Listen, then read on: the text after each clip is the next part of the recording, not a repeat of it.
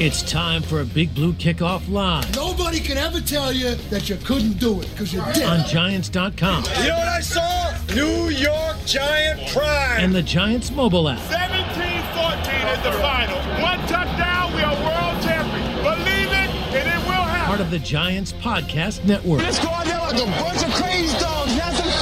This is Tuesday's edition of Big Blue Kickoff Live. Thanks so much for joining us today for the next hour. I'm Paul Dottino. He's Super Bowl champion punter Jeff Feagles. We'll be with you again for the next 60 minutes to talk Giants football and maybe some NFL if you'd like to get that into. Our phone number is 201 939 4513. 201 939 4513. You can also find us on Twitter at hashtag Giants Chat. And you can find an archive of this show and our entire podcast network on the Giants mobile app, podcast platforms everywhere, and at giants.com slash podcast. Jeff, uh, it is an absolutely glorious day in North Jersey this afternoon. We uh, just got done watching the Giants' second OTA. Uh, the weather could not have been more perfect, and quite frankly, it was a very enjoyable practice. Well, it's just good to see the guys out there practicing and playing football. I mean, this thing is uh, finally coming together, and you got mixed in with the rookies and the veterans. I know they had an OTA yesterday. Uh, I remember the OTAs as a player. They're just, um, you know, it's the start. It's the the beginning of the off season and and moving into uh, training camp is just right around the corner. I mean, we're almost we're in the middle of May now. So, but yeah, good to see these guys. Guys, you know, I got it. We all have to get used to the numbers. One thing about out here is that I liked it, and uh, you know, Joe Judge had no names on the jerseys, if you remember at practice. I remember that. So it took us like half a year to figure out everybody who was everybody. so at least uh, Brian Daboll has names on the backs of the jerseys, which is going to help me a lot. Uh, not with the Nigerian offensive lineman. That's okay. I'll just call him by his number. exactly. But uh, really nice to see, you know, again, there's some guys that are still coming back from some injuries that, you know, they're in the red shirt, so you know they're not going to be doing much. But uh, collectively, uh, from my take, I know you were out there, you saw it yesterday, Paul, but uh, very fast pace. Um, very diligent in what they're doing. Uh, I, I guess that's probably the same way it is everywhere. But you know, I just caught my eye that they're very organized in the way that they're going about doing things. A lot of teaching going on. And remember, this is a new system for everybody, so that teaching p- component has to be very, you know, uh, the way it works is it's just you know slow process. Um, so everybody's got to learn something new. Um, with exception to some of the guys that came from maybe familiarity with some of the other systems, uh, with the Bills and defensively from the Ravens. But yeah, it's a lot of fun to be out there watching them play. All right, folks, in case you don't want to go through Twitter to go through the hashtag Giants chat or dial us up at 201 939 4513, our lines are open. You could always get me at Giants WFAN. He is at Jay Feagles, uh, and we will do our best to try to answer your questions or your comments uh, later on after the show if uh, that is what you prefer. Uh, Jeff, let me ask you this. As someone who played in the National Football League as long as you did, I'm sure you approached OTAs differently earlier in your career than you did later in your career. At least I Well, have they didn't have them.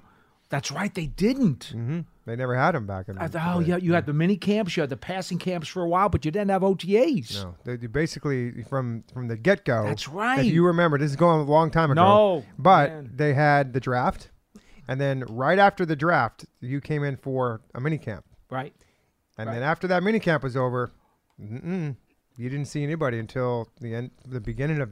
By the way, the beginning of July, because if you remember, Right. training camp was close to six to seven weeks long, Yes. and you you practice a good three weeks, almost a month before you played your first game.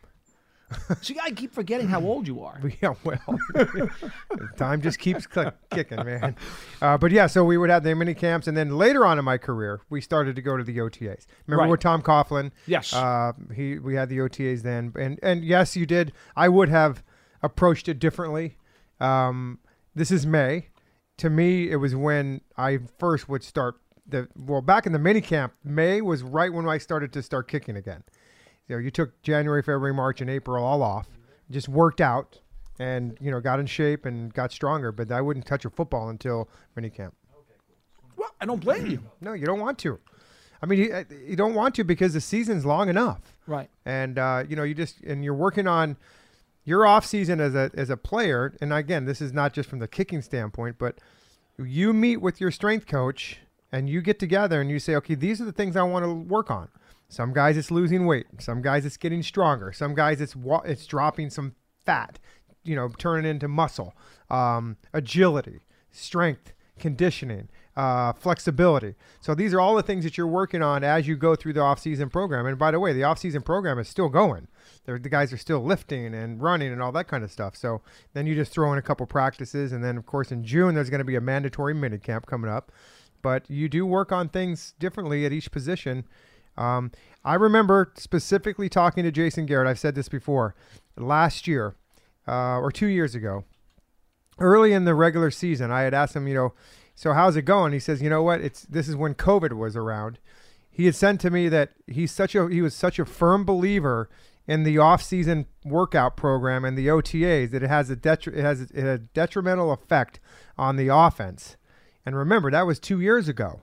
And Jason Garrett has just put in that system. If you, it, really Right. three years ago, Right. But it just goes to show you how important these OTAs are right now, Paul, for the young guys, the older guys, the coaches, everybody needs to be out there and on the same page because they're going to go from that practice field today and they're going to watch film. I don't think they'll do it today after practice you're only allowed so many hours uh, at the facility. Correct. So they'll probably watch them tomorrow morning if there's another OTA tomorrow, and then they'll they'll they'll you know get that out of the way, and then they'll imp- implement what they're going to go out to practice and do.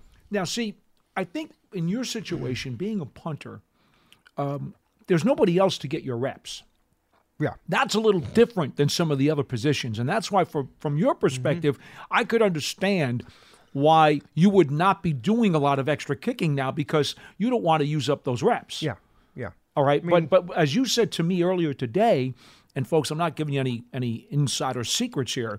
When the Giants were out there today doing their drills, you even commented to me, "Oh, there's a group that's doing their drills, and they're breaking them up into smaller groups within the unit, so that everybody has something to do." Your reps. Yeah, you got to get your reps, and um, you know, there's nothing better than getting the live reps because you can get, you know, you hear the mental reps, and those are just as important, but the live reps get you fundamentals and things like that. So, and we were talking about it defensively, they had four different stations. Each station was the same personnel. And they were just they were just basically going from one to the next and one to the next, and they were probably doing t- first down, second down, third down, Right. maybe so whatever. So those were the, the stunts that they were doing. So where they were making the defensive calls, they were the fronts and the linebackers. They were going through all of their stunts and, and blitzes and things like that. Four times, four different stations. So think of the reps that you can get. And let's just say it's a 10 minute session. That's a lot of reps for those guys. And by the way, you, I'm sorry, Paul, you, you get all that on tape. And then you can go Oh, into sure. the classroom and teach. I I think one of the things that's very obvious too, and, and I mentioned this uh, yesterday, I believe, after the first OTA, uh, Coach Daboll is very involved. He walks around to everybody's station and everybody's unit, and he checks in on everybody. Watches a little bit, okay, I'm going to the next one. Watches a little bit, goes to the next one. If he has something to add, he adds it or pulls a player aside. He gets right there in the middle of it. He's vocal, he's involved. He does like to keep the tempo going between each of the reps. Mm-hmm. He's not one who wants to see any wasted time of guys standing around. Well, there's none of that because there's only so much time on the field that you can have. So nobody's going to waste that time. The other thing that, that Coach Daboll is doing is he's evaluating, right? He's seeing how, how certain players respond to what he's saying to them. Um, you know, there's a reason why these coaches, a lot of them have psychology degrees. I know Jimmy Johnson had one, He's, and he used it.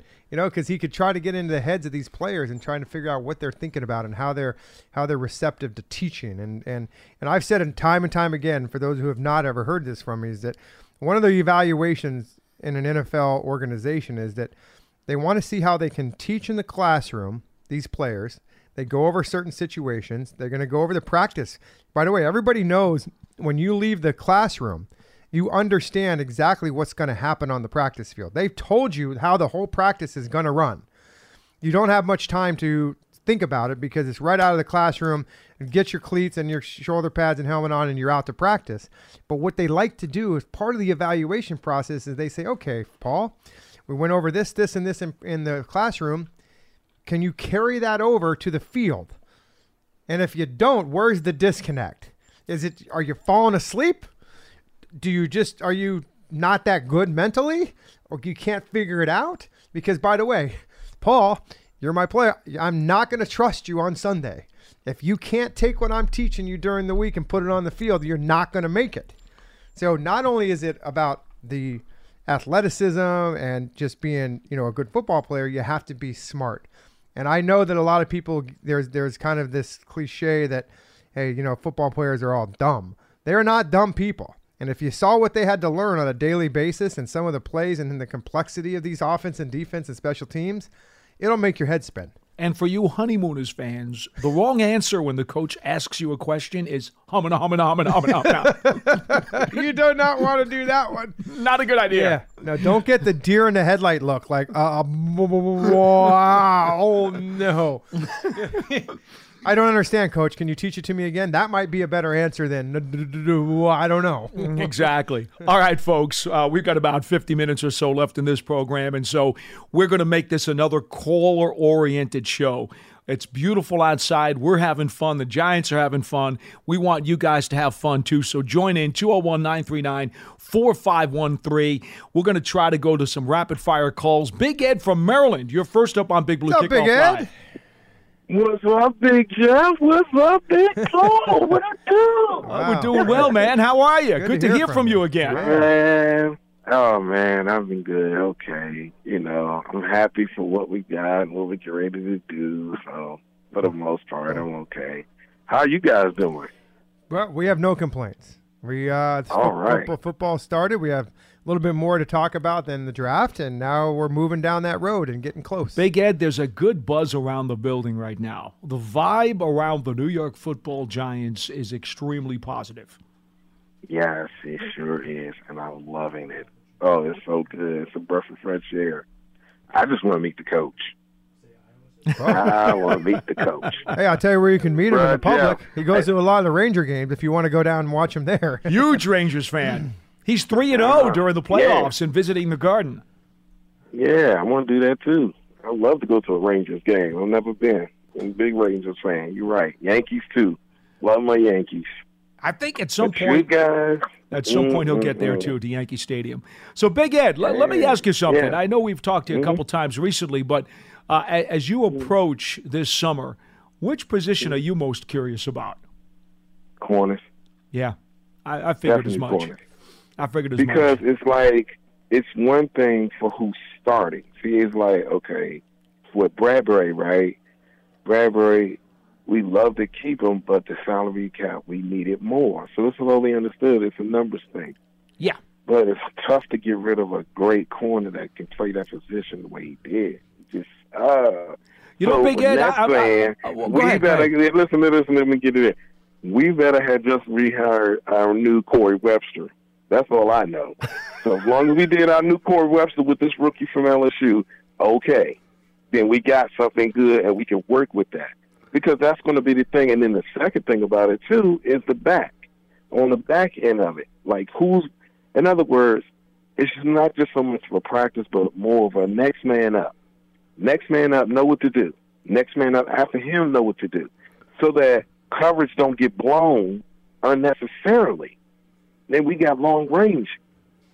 I just feel like the offense, though, man, that line looks beautiful. With a running game, we will blow everybody away. You know, Big Ed, in terms of Flott uh, coming out of LSU, you know, he, he- he's more of a, of a slot corner. Of course, Corey Webster was a boundary corner. But but let me just give you one one piece of advice. If you get a few minutes, listen to the interview that's on the huddle that I did with Rodarius Williams this week. He he is very assertive about injecting himself into this competition. Aaron Robinson, of course, I think we all believe has a leg up on the rest of the group right now based on who's on the roster. And I'm a big Aaron Robinson guy, but I don't think people should sell Rodarius Williams short. I don't. I think he is he is going to put his nose into that battle. Right. I believe so, man. It's just the biggest thing is every year we always get good. We always have great players, but it's always the thing: can they stay healthy to make it through a whole season? Mm-hmm. Because how do we win the championship last time? We made it through a whole season. So it just has to be that same. It's still the same philosophy. It hasn't changed. It's just we got to work it the best way we can by staying healthy as much as possible. Jeff, somebody Well- needs to find a pesticide to kill the injury bug here in the swamp of the Meadowlands. That's what needs to happen. Well, Hey, football's a. I'd like to find that pesticide somewhere. Big Ed, my man, thank you. I want to try to get some more folks in. We want to make it rapid fire today, okay? Yeah, sure enough. Hey, look, uh, thank you for um, having me, man. I appreciate it. Always good to hear from you. again Soon. Take care, my man. Big Ed, one of our favorite callers. Always, always got, got a meet good attitude. got to meet Big Ed this year, last season. Came to the remember? He Yeah. came, he came to the Sure uh, do. Came to the stage in one of our games, and uh, good to put a a voice with a face. really looking forward to be out there on the, the stage again this year at MetLife Stadium for all the home games. We have a lot of fun out there meeting all the folks. All right, let's go back to uh, line one. Sean in Iowa City. How about this one calling from across the country? How are you, Sean?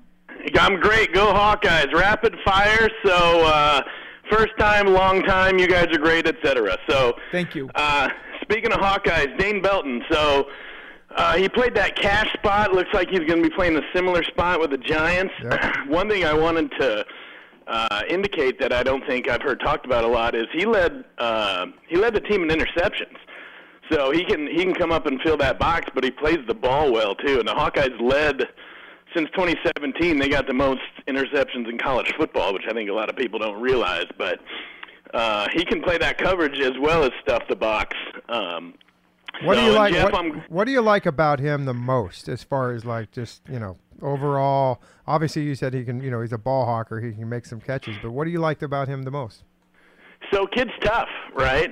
Um, you know, he's he. Uh, I think starting the season, uh, another DB was uh, kind of getting all of the all of the national press coverage and even locally, but he. Uh, you know, he was kind of quiet, and then the other guy, Riley Moss, ended up going out with an injury for a few games, and Belton kind of stepped up. You know, he was he was the guy that they that they kind of called on, and uh, he's just a tough dude.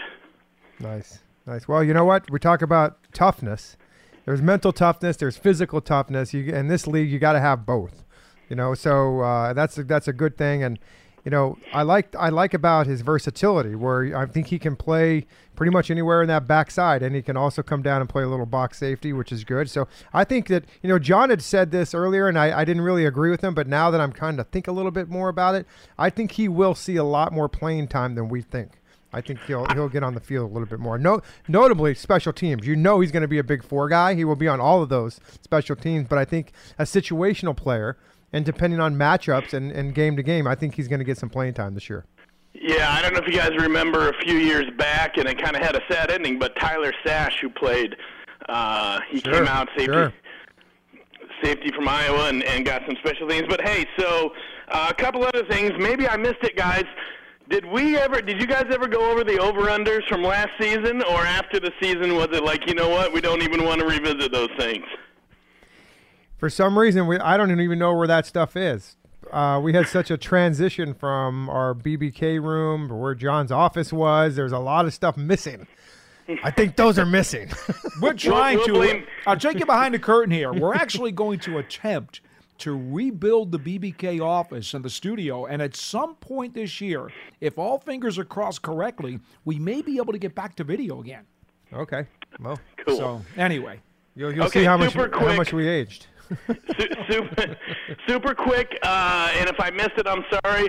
What is Nick Gates' status? And then the last thing, Raymond Johnson the third. So last year, saw him in some preseason. I thought, uh, I thought he played really well. The D lineman there, uh, especially against the Jets, he went up against their starters and he was lighting it up. Never heard from him again. You guys have any idea likelihood of playing time for him? Well, Johnson's a three technique defensive tackle slash Yep. defensive end. I like him. I, I would be very surprised if he doesn't duplicate some of that early summer success or late summer success he had last year. I think he'll be on this team. I think he'll be in the rotation. Uh, I think he will continue to improve. Remember, coming out of Georgia Southern, you know, a much smaller program, not a Power Five. So he had a ways to go. And, and I look forward to, to him getting some, some legitimate snaps. In terms of Nick Gates, uh, continues to rehab.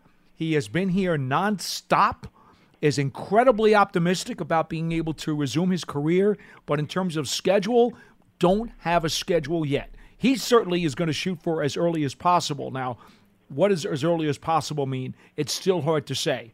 But but I will tell you, uh, it's good to see him walking around. Good to see him walking. Period. That was a Exactly. really, really insanely uh, horrible injury. Well, Richie Seubert injury I is really it what it was. Really, really bad. the way his leg was broken. And he, by the way, he has also consulted with Richie in his rehab, which is really you know a great thing to be able to go to somebody who has gone through what you have gone through.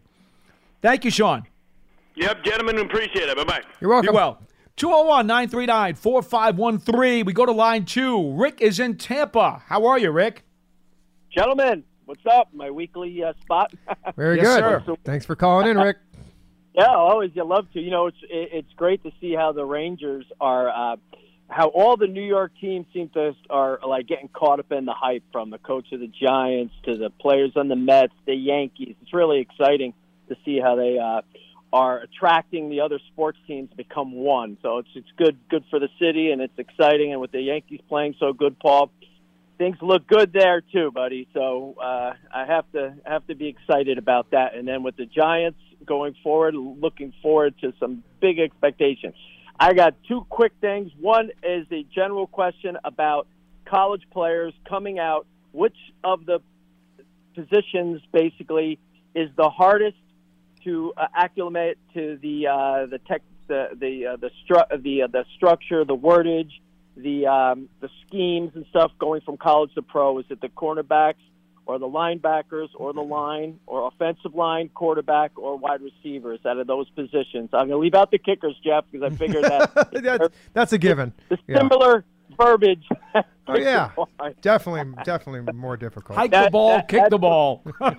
yeah, that's the fir- the first general question, and I uh, maybe it's the quarterback, but I want to curious what you think, Paul uh, and Jeff, on that. And the second question in general is, um, with Daniel Jones, with his, the neck and everything like that, when will the, when will be the um, the real rubber hit the road test for him? Is it not going to be till preseason games, which we have a couple of them, or is it actual practice? Because they really don't do much of tackling the quarterback or hitting him or anything like that in in practice. So, um, where do you see that as going to be the real in the sand? Is, is this is this is not going to be a problem? Okay, Rick. Which one do you want to take first, Jeff? Go ahead. Well, let's go with the quarterback thing first. Daniel Jones is doing everything. He's participating in full in all of these offseason things so far. Yep. So he's doing fine, unless all of a sudden something something miraculously occurs. Uh, everything that happened to him is in his rearview mirror. That's over. It's said. It's done with. When will he actually be hit again? Well, you're right. In training camp, the quarterbacks don't get hit. Yeah, They'll get It'll jostled. be a game. They'll get jostled a little. They'll bump them up and you know harass them a little, but they don't really get hit. So it'll have to be a preseason game before you actually see him tackled and brought to the ground again. So rubber hits the road. If that's what the phrase you'd like to use, that's when it's going to be. But but he's participating in full in everything. So don't be concerned about any anything lingering from what happened last year. I mean, all all indication he's you know he's going to be ready to go, and they're going to protect him through this whole process. Um, and you know you're going to have to see a, a little bit in training camp. He'll you know every he'll be with live. He's going to be in some of the preseason games. I'm sure you're going to have to get him. He just can't come into a regular season game with a new system without doing anything. He's got to play. He's got to play. So I think that's kind of where he's trending it. Prior to your, your other question about what is the most difficult position, if any of them, to come out of college and transition into the pros, I still feel like uh, the easiest to me is the defensive line and some of the edge rushers. I think those guys are just they're just you know they're ho hum. That's what they do every day. Right. And they're they're kind of like just a reactionary position. I think quarterback, hands down, is the most difficult. No question. There's no question that that is the one. If there is a little bit of similarity in the system that they came from, that helps. But most of the time, it's not. Um, you know, terminology, all kinds of different, you know, it's situational. It's just hard. It's a very difficult one. Um, on the defensive side, I would say it's probably the the the um, probably the linebackers and you know the linebackers and and DBs those because they got to know coverage. They got to be able to. You bust a coverage in in, in pro sports in football, you're done. That's you're done. true. It's finished. You've seen it happen. It doesn't happen very often. Okay, but if you have a busted coverage in a play, it's a touchdown or a big play in the National Football League because the quarterbacks are so good. And if they have that protection and they do their progression and they all of a sudden see somebody open, it's over. there's still a chasm also between the pros and the college with the offensive linemen. It used to be wider when they were playing different styles. Yeah. You, know, there was a time where NFL offensive linemen would never be standing up. They'd always be with their hand in the ground. Yeah, not anymore. In the three point stance. Mm-hmm. Nowadays, you get a lot of NFL teams using a lot of snaps with two point stances. Mm-hmm. So there's a lot more similarities to the college game for those O linemen than there used to be. But it's still it's still a jump. And of course, terminology, well, that's just going to be. You're telling me the quarterback has trouble with it. Jeff, the old line's got the same problem. Sure. The protection scheme is all terminology. The other thing is at the wide receiver position, those guys are expected to learn every one of the positions, and that's very difficult. So you know, if you're an X and you're a Y, you know, whatever it is you're playing, these guys got to know. Well, they are here, not everywhere. Yeah, I don't know. It's it's I think It's, happening more and more now. I, I think you have to because of the way that uh, injuries, and I think that the way that these plays are designed for matchups. Because listen, if you got three wide receivers in the game, you want to create a mismatch. You're going to put one guy on another one, and he might have to be playing the other position, and they move him the, the other side. So it's it's out of necessity now. Yeah. I agree with that. So anyway, thank you, Rick. Good question. That that that was great, and you know, especially the backup quarterback because they have to be they have to be just as prepared as the starter. One right? play away, man. One play away. One, remember Billy Joe Tolliver, right? Remember that? Remember Oh, yeah. Bill- Oh, at the end yeah. the game, he goes, I I don't know the plan. I, I wasn't paying attention. Oh my gosh, that was crazy. Uh, so that was that. Always remember that. Hey, uh, all right, thanks a lot, guys. You know what? Real quick, let me just please, Jeff. I want to ask you a, a golf question, real quick. Yep. Will Phil play this year? Will he play in the U.S. Open? No, I think he's done. You Ah, he's done. Man. That sucks. Come I uh, I back ordered that book. It's going to be here Friday. I can't wait to read it. You know what I'm talking Oh, about? Yeah, yeah, yeah, Yeah, yeah. yeah. It's um, I'm getting my I- copy's coming Friday. I can't wait to read it. There's a lot of good stuff in there here. Thanks, Rick. We got to go. Have a great day. Uh, Don't don't ever don't know. By the way, and anybody that calls in here, if Paul is on the show with me, do not ask a golf question because he will get out of it real quickly like that. Well, there's o- there's only No. one Phil. That's number eleven, Phil Simms. okay, that's the only Phil that gets talked about on these airwaves. Let's make that very clear. Okay. Now, right. now, uh, th- You said, by the way, did, never mind. Well, did Mickelson write a? Did Mickelson No, he did not write a book. Somebody else write wrote a book about Somebody him. else wrote a book about. And there's there's because you you don't know the backstory here. There's there's a lot going on with Phil Mickelson and the PGA Tour and Saudi Arabia, and there's a lot of stuff going on. Gambling. You there's there, and it, there's a book that's being being released today. It's the kind of almost a. there's- Okay. It's a good. There's a good side of Phil Mickelson in this book, but there's a lot of dirt in this book too. Okay. we go back to 201 939 4513. Doug at Glens Falls. You're next on BBKL. Hello. That's right. You got it. Hey, Doug. It counts. Hello. Doug, are you with us? I think I think we lost him. No, he was there. He was ordering All food right. through the drive. Bye-bye, Doug. Doug, you there? Doug, you can call call us back, Doug. 201-939-4513. Giants season tickets are on sale now for the 2022 season. In addition to ticket savings, membership benefits include access to exclusive events, experiences, pre-sales, and more. You can lock in your seats starting at just $100. Call 888-NYG-1925 or visit giants.com slash tickets for more information. You can also uh, experience a premier hospitality experience watching Giants games and world-class concerts in 2022 as a Giants Suite partner. Limited full season locations are available or to place a deposit for individual games, you've got to call 888-NYG-1925 or visit giants.com slash suites for more information. We go back to the phones and Jeff's favorite call of all time, Charlie from Maine. You're next on BBKL. Hello, Charlie. Hey, Paul. Hey, Jeff. How you guys doing? We're doing good. I got some good news for you. Hey. He, he's been waiting for you all wondering if you morning, were gonna Charlie. talk- if you were He's gonna been call. waiting What? and waiting and waiting. I want to know about Miller time. Let How- him have it, Jeff. Today? Let him have it. Dropped a pass today, right in the bread basket. I mean, perfectly Oh, that- thrown ball, right in his hands. Butter hands, butter fingers. How well did he catch any others? Nope, only was on thrown one time. That's it. Who threw it to him? Does it matter? Yeah, if it's Jones. What do you mean it I matters? understand. Well, it doesn't matter. if it hit him in the hands, it doesn't. I mean, Paul could have thrown the ball to him. If it hit him in the hands, he got to catch it. That's well, the rule. If it Shane throwing the ball, I, I could understand. It's a little wobbly. you I will tell you though, he he's got a little girth to him, and I know you had mentioned it on uh, one of the previous shows Yeah, that he he was a tight end, but um, or a wide receiver now playing tight end. But you know what, Charlie? I think he's one of those guys where he can play both. Um, you know, he's not going to be your traditional hand in the dirt blocking tight end, but he's going to be able to play a little bit of uh, you know wide receiver and tight end in there. I think it will be good for him. We'll see. He's going to be he's going to be great on special teams. He uh, he was a great blocker uh, at the University of Maine. He loved to block. He played even special teams, and he was the man there. So uh, uh, he uh, he'll, I think he'll just make it just because of that. Hey, but I want to say I saw a picture of Lance. He was either on the huddle or somewhere, and he had a haircut. And I'm telling you, his hair is receding. He's going to look like you and John pretty soon. Really? he's yeah, he's going to have a mohawk pretty soon. His receding hairline. So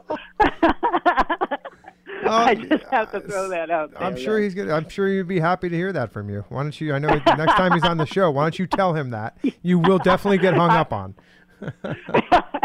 exactly. Yeah, he, But, he already hey, loves you, Charlie. That's not going to help.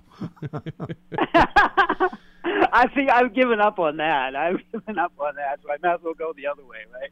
Right. Hey, uh, but yeah, um, who else? Who stood out to you, Paul, today on offense and defense? You know, you know, I mean, Charlie. you know, I, I would love to talk more about it, but one of the rules that we have is that we're Secret? not, we're not, yeah, we're not really allowed to talk Okay. about the stuff that we see. Uh, it does Okay. help. It does help us from a background information perspective. It does help us with knowledge, and it gives us a better and educated type of opinion as to going forward what we should be watching for and looking for. Uh, so, in that perspective, it does help you guys because we can formulate educated opinions as we continue to move forward. But to give you actual nuggets of information, we, we're not allowed to do that. Yeah. All right. Hey, well, look, I think I'm going to make the uh, preseason game in uh, Foxborough uh, because they're playing. Uh, Yes. yeah, they're playing in Foxborough, aren't they? So, yeah, I might be able to make it down. Are you going to that game, Paul? I And, uh, expect to be there. I expect to be I there. won't be there. That's the preseason opener. Then they're home for Cincinnati, and then they've got a road game at Yeah. the Meadowlands against the Jets. Don't have the dates yet, though. They haven't. They haven't solidified the dates and the kickoffs. Yeah, yeah. And they might even have, who knows, they might do another joint practice with the Patriots beforehand. Who Have not don't- heard anything about that yet. In fact, I, I have Yeah. asked about it in the last week. I've, I've put in some inquiries, and no one has mentioned to me that there would be one of those. But we'll let you know if there is. Thanks, Charlie. Okay, Jeff, Jeff, you got to go because, you know, go back to New England, your first team. You should Well, go. Listen, I'll see you I'm there. not the one that makes the decision, Charlie. You can write a letter to my Oh, okay. boss if he wants to let me go. Okay, I, I will do that. I will do that. I'm sure. Yep. Thank All you. right, man. See ya. 201 939 Just what I want to do. Make a trip to New England to see Charlie. Well, i he'll probably have some lobsters for you. I've been up there before. I've been there since I retired. I went to a game one time. Well, you know, I, I will tell you, um, Charlie did make it down to the joint practices between the Giants and the Patriots last summer, Mm. and he did make sure to visit John and myself. In fact, he had the security people come get us, and then gave us that uh, Arnica ointment stuff. No, he didn't. He did. He did. He gave each one of us a bottle of the Arnica ointment. And was there a trash can nearby that both of them went into? No, I, Charlie. no, actually, I really take them. Charlie, Charlie, I took you at your word. I brought it home. Um, my wife is a registered nurse by trade, and uh, I said, "This, uh, you know, this caller we have on our show says this is a miracle ointment, and it cures like everything." And of course, she laughed. and and then I believe uh, at some point over the next week or so, she had some cramping or whatever, and she tried it and told me it was worthless. so, So there you have it. so, So the garbage would have been a good toss for it. so uh, you know, it was a trial and error situation, and uh, error is what came up with the first usage uh, of the ointment. All right, we go to line two. Uh, Doug from Glen Falls is back on BBKL. Hello, Doug. Hi. Good to talk to you. Yeah, um, I know you can't give me detailed information, but I like what I hear about the the kids from San Diego State, the Bellinger kid, the tight end. Here's what I can give you about him, okay? Because I did mention it the other day on my Twitter. He's 6'5", 253 pounds. He's cut out of stone. He literally looks like he was chiseled out of a piece of marble or granite. Okay, and and Yeah. he reminds me an awful lot of Jake Ballard. And Jeff can tell you all about how Really? valuable he was to the Giants mm-hmm. when he played here. Oh, I remember Jake Ballard. He he he caught that winning touchdown when we played New England in New England that year. Yeah, big dude. 2011. Big dude, right? Six six was it? Paul? Ballard was six six. uh, Bellinger's 6'5". Both of them They're about 250. Both around 250, 255. Both were cut out of And stone. he's got a good catch radius too, right? I, yes, and Bellinger now again. There's no hitting going on. No contact is allowed at these practices. Yeah, I understand that. So, that, that so part, but I can't tell you what Bellinger's like catching the ball when there's a pro defender coming at him or hitting him. But Right. what I can tell you is Right. this: in the in the receiving drills and the passing drills that I have seen, he catches the ball effortlessly. He has soft hands. He doesn't drop anything. Uh, he looks the ball in extremely well. Uh, doesn't have any juggling issues or body catches or anything of that nature. He catches Right. the ball cleanly, very nicely. Um, I'm, I'm very optimistic right now about his receiving skills, and I asked him about it the other day, Yeah. and and he did insist like there's a lot of upside to his receiving uh, toolbox that they didn't use at San Diego State. right, yeah, they they they weren't they weren't as big a I guess tight end using receiving as they were more a running team, right? Right. He had 31 catches Yeah. last year and no drops, according to the uh, PFF people. That's just straight data. I don't mind using anybody when they've got straight data. It's the other stuff that I don't get involved with. But straight Right. data says he had no drops last year. Oh yeah, that's very good. That'd be a pleasant surprise come from compared to to the guy that just left, Evan Engram. Well, between him and uh, Ricky Seals Jones, the uh, tight end that they signed, six foot seven, uh, off the Washington roster from last season, and he reminds Right. me a lot of Larry Donnell. Mm-hmm. When Donnell was a rookie with the Giants, he caught over 60 passes and he caught a half a dozen touchdowns. Now, Donnell was not anything of a blocker, but he did find ways The big dude. to get open and make catches. That mm-hmm. first year, he was very productive in the receiving game. Then he just got hurt. And I and I see a And lot got of hurt, that. right? I see, yeah, I see a lot of that in Ricky Seals Jones. Yeah. Yeah, the big dude. So yeah, Yeah, so I mean, So, I, listen, yeah, you got some, you got some talent at that. Yeah, you do. tight ends then. You do. You got some talent at that position, which is good. Um, you know, not, neither of them are going to play like Evan Engram. They're not that. They're not that type of a of, of a tight end. They're really. He not. was so much more athletic. Yeah, he was. He was a borderline wide receiver. You know, so I'd rather have the the better hands than I think than than the speed because we needed that consistency in big games. Oh, thanks for your time. you're welcome. Thank you, Doug. Appreciate the phone call. 201 939 4513. Our phone lines are open. A very rare occurrence here on the program. So if you've been looking to get in for a while, this would be a great time to dial us up 201 939 4513. Bellinger's career at San Diego State, Jeff, he caught roughly 70 passes during the course of his time in college. Again, the offense was more tailored to running the ball, and he was not a dynamic down the field threat in what they were doing the Giants looked at his skill set. I'm sure they saw a lot, a lot of Jake Ballard in him. And when you remember when Ballard was here, he he made some very important catches downfield where most people were like, "Well, where where did he get that from?" But it was a part of his game that developed as he became a Giant. Well, he developed with Eli. They really had a good chemistry between them, and he was such a tall guy that Eli could get away with throwing, you know, a back shoulder to him or something up high Mhm. because he was six six, six seven. He's going to go up and get the ball on some of those linebackers that were covering him, and or even strong safeties. And you know, there's uh there was a there was a matchup difference there, and I think that Eli did a nice job. They they really had a good chemistry together. What people don't remember about that Patriots game, they think about his touchdown in the left corner mm-hmm. that beat them in the final moments. What they don't remember is that on that drive, Ballard caught a key pass mm-hmm. between the hash marks near midfield, mm-hmm. which helped set up the drive. Yeah. So it wasn't just the touchdown. Yeah. It was a key pass to get them down i- into better field position. Well, then they went. He went on to play for New England. later on. Yeah. Yeah, after he had the knee injury, then they claimed him. Mhm. Um, I remember Ballard also had a very important catch against Dallas, down in Dallas, uh, in, in in one of the Giants' monumental victories uh, that season. So, in any event, 201 939 4513. I told you the lines were open. The fans have responded. And we go to line one. Dan's in the Poconos. You're next on BBKL. Hello. Hey, fellas, always a pleasure. Thank you, sir. Thank you. Yes, absolutely. Haven't called you guys in a long time, long time listener from the very beginning. But uh, I just had a, always listening to you while I'm working. Um, I just had to chime in that I am so happy. I've called you guys so many times venting about that Evan Engram. I couldn't be so happier that he is gone, and I am. I'm sure I speak for a lot of people who share that same thing.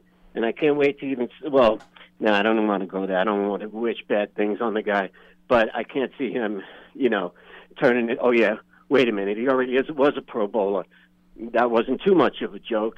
But anyway, um, don't mean to be too negative. I'm very positive and looking forward to the season. Thought we did great on the draft, and you guys did a phenomenal job as usual. I get Thank all you. my, uh, yeah, I get all my information from you guys, and um, you know that's why I'm so educated on all these players. Right. But um, yeah, and I, I, I for the first time last year, I had called up. I vented. I've been a long time season ticket holder for you know a couple of decades, and um, you know last year I kind of was my breaking point, and I was like, oh no, I'm done with these Giants. You know, not that I didn't stop. I still watched the games and all. As hard as hard as it was to watch those last six games, true, but you know, here I am again. I'm all pumped up. I got my tickets again, so you can't you can't help it. You're I'm right back in it. Just just you're praying and hoping Good. that Good. we can hold it together, man. You know, so go Giants. Well, Good thanks for the call, Dan. Appreciate you ringing us up again. I I don't think you're the only one. I think there's, like Paul had mentioned earlier in the show today, that you know there's a lot of optimism in the buildings, a lot of energy. I think then that's kind of like spreading like wildfire. I think a lot of the fans are getting into it. I think the training camp um, will be a lot of fun to the fans. Hopefully, they're going to be. I don't know if they are or not this year, but um, you know if they're able to come out and watch, that's going to be a tremendous thing. So there's there's a lot of the, I think that people are looking forward to seeing how this team can respond to what has been the last six years have not been very good football. We go to line two. Matthew in New Jersey. You're next on BBKL. Hello. Hey guys, how you doing? Good. How are you, Matt? I'm good. Uh, I was wondering about the whole Logan Ryan situation. Now I know you guys don't know the exact situation or whatever's going on, but given the team's low cash salary and uh, lack of depth in the roster, I was wondering why they let go of such a talented player. Is it just they didn't fit the scheme, or I don't know. I don't know if Joe Schoen ever gave an official reason as to why they let go of Logan Ryan. Well, the reason is it, they just did not feel it was a good fit moving forward. And to be frank with you, um, the Giants have a new defensive coordinator who stresses schematics in the front seven, not in the back seven. And there's a difference. Patrick Graham's defense was predicated on what can we do to disguise what's going on in the secondary. And that was the heart of what his defensive scheming was going to be. They wanted to fool quarterbacks by doing different things in the secondary, and Logan Ryan was a huge part of that mm-hmm. because he loved to be part of those disguises. Wink Martindale is exactly the opposite. Wink Martindale wants to do things with his fronts that are going to cause confusion for the quarterback and confusion for the offensive line. So it's an entire it's almost like a reverse Yeah. of what Yeah. you want to do from a defensive coordinator's perspective. Because the secondary, the secondary under Wink Martindale, when you go up to pre-snap, you know what they're going to do. They're not going to they're not going to disguise anything. They're not going to cheat. They're going to show you this is what we're playing pre-snap and this is what's going to happen when you hike the football. All of his machinations, his Rubik's cube is going to be all in the front. Mm-hmm. And that's his emphasis. So I could understand potentially why he might have felt that Logan Ryan's value was lessened to him than it was to Patrick Graham. And I'm not saying that's exactly what happened because I don't know the answer to that. But I, I'm using logic here because I know how he coaches his defense. Well, salary salary could come into play there too. I mean, a guy that they don't really want to have on this team, and then plus the salary, that's you know that's two strikes against you. They certainly are getting younger, Mhm. as as much as they can around the different parts of the roster, and and getting uh, healthier and less expensive too. Mm-hmm. A lot, lot, a lot goes into it more than we know, right? But um, they've been moving yeah, on. They- just to, uh, sorry. Um, go it ahead. didn't make much sense since the cap savings weren't that much, and uh, the whole uh, I don't know lawsuit, whatever, is may. Well, I, I've given you I've given you a schematic reason for it. Now, how much did Okay. that weigh into the decision? I can't tell you that. But I Yeah, will say, makes more sense. from a football perspective, you could see that that he would not be as important to this scheme as he was to last year's scheme.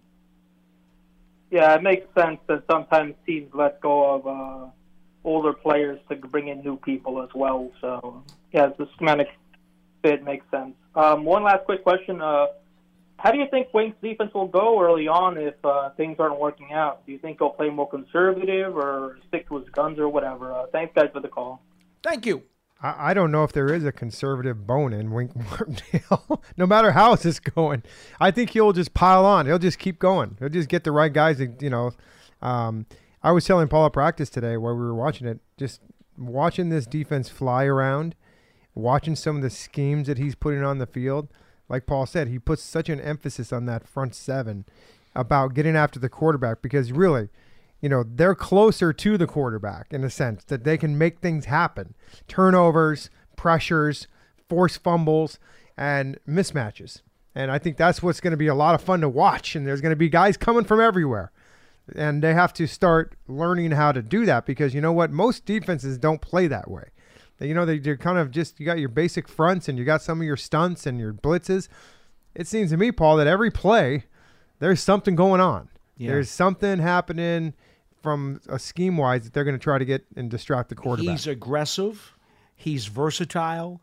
Um, he wants to put pressure on you. He wants to dictate what's going to happen when the ball is in play. Right, right. And, and that's the key because we've read over the years, and those of you who go back a ways with the Giants, remember Rod Rust at one point was the Giants defensive coordinator, and they had what they called the read and react defense.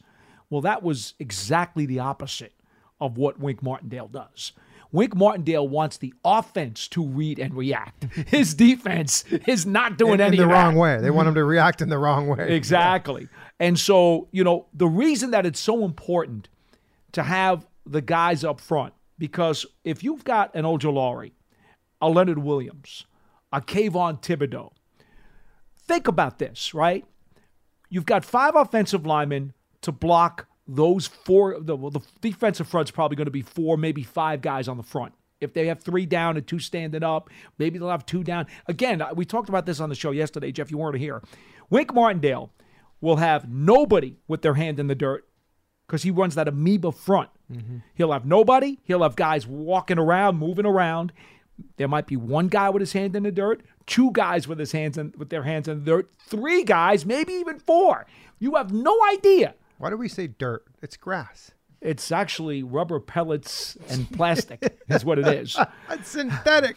Mm, right. But they call it dirt. Okay. So the point is, you will see all of those multiple uh, looks in his front. But then on top of that, he will constantly mug his linebackers. Now, for those of you who don't know that terminology, mugging a linebacker means he's coming up to the line, showing like he's going to blitz, and then backs out. That's called mugging. Linebackers, when they mug, they're, they're, they're bluffing that they're going to blitz. He does a ton of that. He does a ton of stunts. He does a ton of stand up defensive end.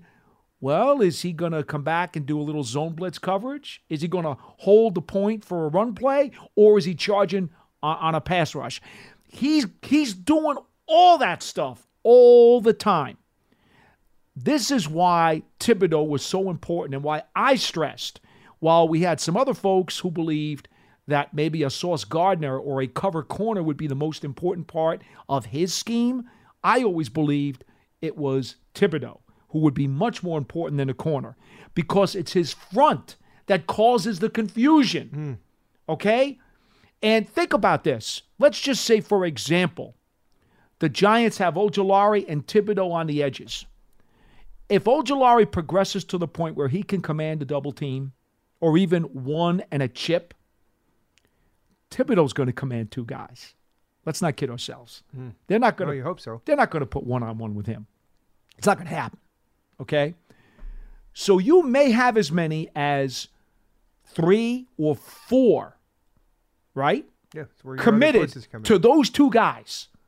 Okay, now what do you do if Dexter Lawrence is in the middle and Leonard Williams is in the middle? How many times does Leonard Williams get doubled a game? An awful lot. Mm-hmm. Yeah. Okay, now so so what are you going to do? You're going to commit six blockers to Three Williams, Ojulari, and Thibodeaux? Are you seriously going to do that? Well, then you got some other blitzers around, and yeah. I mean, the Giants can cause a lot of problems for people. That's why I disagreed with the thought that the cover corner was the most important part of what Wink wants to do. and I you get the fact but you the- also believe that they had drafted Sauce Gardner, it would have been fine. It would have been fine, but I didn't think it was the best fit for what they're trying. Yeah. I, I still believe that while the cover corner is one of your four most important positions, your core positions, we've talked about this for decades. I still believe that in Wink's system, you need the dominant pass rusher. Well, I think that that's going to be something that's going to be we're going to find out because I, I I tend to disagree, and I'm only disagreeing with you because I feel like you do have Ojulari, you do have Leonard Williams, you probably could find you know some of these other younger guys to put pressure on the court. I'm just I'm really nervous about, and remember uh, we had the caller earlier. that's what is the biggest thing you're questioning corner. I'm still a little bit nervous about this. And that's fair. You know, We don't know opposite of Dory Jackson who's going to take down that other spot. We don't know that. yeah, or he may not even be here yet. You know, it may not be here. Mm-hmm. You know, I've, I've talked about Desmond Trufant, who I believe would be a really good fit, a good veteran who would come in inexpensively to potentially help the Giants out as insurance. That's the guy that I would be looking for. By the way, 201 939 4513. We have a few more minutes to the program. But it's because of Wink's emphasis Yeah. on Rubik's cubing the front that I think the pass rush is a little more important than the corner. But I understand. I, I think I, I think there's uh, you could go either way here. and in other systems, Yeah. I would clearly favor the corner. Yeah, and I, I I'm really interested to see. You know, obviously, I I think the battle at the offensive line when you know maybe a month ago I was intrigued to f- figure out what's going to happen there. You know, you got three fifths of the offensive line is put is pretty much set in stone, right? Four fifths almost, right? I It's the- mean- I mean, really, if there's anything, The two any- tackles in the center and, and the right guard are pretty much in glue. So you got your left guard. That's, That's where be a your little bit. competition is. So my eyes are now going to go to the defensive backfield. I want to know. I want to see this competition at corner to see who's going to play. And by the way, uh, again, no secrets because the media has been here for some of the spring stuff. Shane Lemieux is Mhm. is Practicing. fully fully cleared to go and is doing everything that he needs to do to to try to win that job. And um, you know, And they'll have to monitor him a little bit. You He's know, tough. I mean, um, tough. But I tell you what, he's uh, he got back in the lineup, and you can't make the team if you're not competing out there playing. So that's a good thing for him. And I think the next the next one will be Nick Gates to see where he comes from and see how how fast he can get back. Uh, we don't know any. We don't know anything more than anybody else right now, but we do watch. We see him walking around, so he's uh, he's getting better. we know uh, Max Garcia, who Oh, yeah, he's started another guy from started a lot of games. Yeah. Uh, over the Yeah. course of his career, he's also in the mix to try to compete. And uh, and Ezeudu, the the rookie out of North Carolina, is another guy that's going to compete at Yeah, that guard spot. So the Giants have contenders who can win that job. And Ezeudu, he he can he can move around. Yes, he can. He can kind of like you know fill wherever he needs to go, and that's kind of one of those guys where you'll probably see him on Sundays where he'll you know he may or may not get that jersey on Sunday. Maybe who knows? we'll have to see. Ronnie from Georgia, you may wind up being the last caller on the show. Ronnie, Hello. what's up? Hey, what's up, fellas? How you guys doing? Good, thank Good to talk to you. Good, good. Hey, listen, I am just like to tell you how. First of all, I'm a big fan of both you guys. I've been listening for a long, long time. Well, So thank I you. just want to give you guys. I just want to give you guys some love and just want to tell you how excited I am about the upcoming season, and and what and what Daboll and Schoen will will bring. You know, come September. So as I as I look at the schedule and I look at things that's going to be occurring, I'm just excited about uh, the draft. I'm excited about Saquon being healthy. I'm excited about uh, hopefully the re-emergence of Daniel Jones, and um, definitely excited about uh, Kayvon Thibodeaux and what he will bring from the edge. So it's just a day of success and excitement, and I don't want the summer just to bypass us fast, but I swear to goodness, I can't wait to September, boy. Yeah. Well, give us a little bit of summer first, like you said. Got to have that summer coming out of this winter. All right. So I need a little bit of summer warmth. So you know. I hear you. I hear you. Ronnie, just make sure you get that pesticide because the injury bug needs to get out of here, man. That that's the thing that the Giants need more than anything else. I'm telling you right now because the talent on this roster has been upgraded. If they can keep the injury bug away, you may see some really good things here. Yes, and that's why you know when I'm watching ESPN during training camp, I'm going to try to keep my eyes focused uh, on the top of the TV screen instead of the bottom because I don't want to see any injuries. That's gonna the crawl at the bottom of the screen. That's never good. Don't like the crawl. No, it isn't. it isn't. I'm gonna I'm gonna get my glasses adjusted so they adjust to the top of the screen. Thank you so much for calling us, Roddy. Please dial in again, okay? You got it. Be well. 201 939 4513. Couple more minutes left in the program. If we can sneak in a real quick comment, I will. Uh, in the meantime, Jeff, uh, the Giants will be off tomorrow and have another OTA. That would be number three on Thursday before they continue their OTAs again over the course of next week. Uh, and then at some point down the road, in a couple of weeks, uh, the mandatory veteran minicamp is June 7th through the 9th. And that, of course, is going to be a real big deal because they can start ramping up a little bit more. Yeah, and again, it's just you know, it's it's not a whole lot of difference other than the fact that they'll be here longer, and it's mandatory. You have to be here. Right. Um, and they'll you know there there's no longer two a day things anymore. There's a walk through, jog through, whatever you want to call it, and then you'll have your practices. But those mini camps are long. I remember they are they are six thirty in the morning till eight o'clock at night, and um, you know, there you get tired and you just, you know, there's a lot of stuff going on. It's football, but you know, really that that's and then I, then there's OTAs after that, correct? Or No, no, done? that's it. That's it. So That's as it. soon as they break on that mini camp, We are done until mid July, end of July. Yeah, we, we, the- we still don't have a date. Remember, uh, the the training camp can start 15 days prior to the preseason kickoff. Mm-hmm. Without those preseason games being scheduled yet, we don't know when camp will Yeah. open. Yeah, well, that's that that's that period where the coaches in the organization gets real nervous. Yeah, I know. You got the five weeks in I there. know, I um, But you know, I think it's gotten better over the years. Guys understand the importance of it, and they have to behave themselves. And because this is a business, and when you are left alone for five weeks, you got to behave yourself. And and what I mean by behave yourself is don't get in trouble, but also behave yourself with the calories and workouts and all that stuff because you put all that work into the off season program, and then you're gone for five weeks. You can lose a lot of it. So you Mhm. got to be disciplined. Jeff, it's been fun. Wow, already one o'clock. Look at that. It is. He is at Jay Feagles. I am at Giants WFAN. Thank you so much for listening to Tuesday's episode of Big Blue Kickoff Live. Uh, it's part of the Giants platforms everywhere and Giants.com. You can always go to Giants.com slash podcasts if you want to catch the archive of any of our other programs. Again, for Jeff Feagles, I'm Paul Dottino. We'll talk to you again So soon, long. everybody.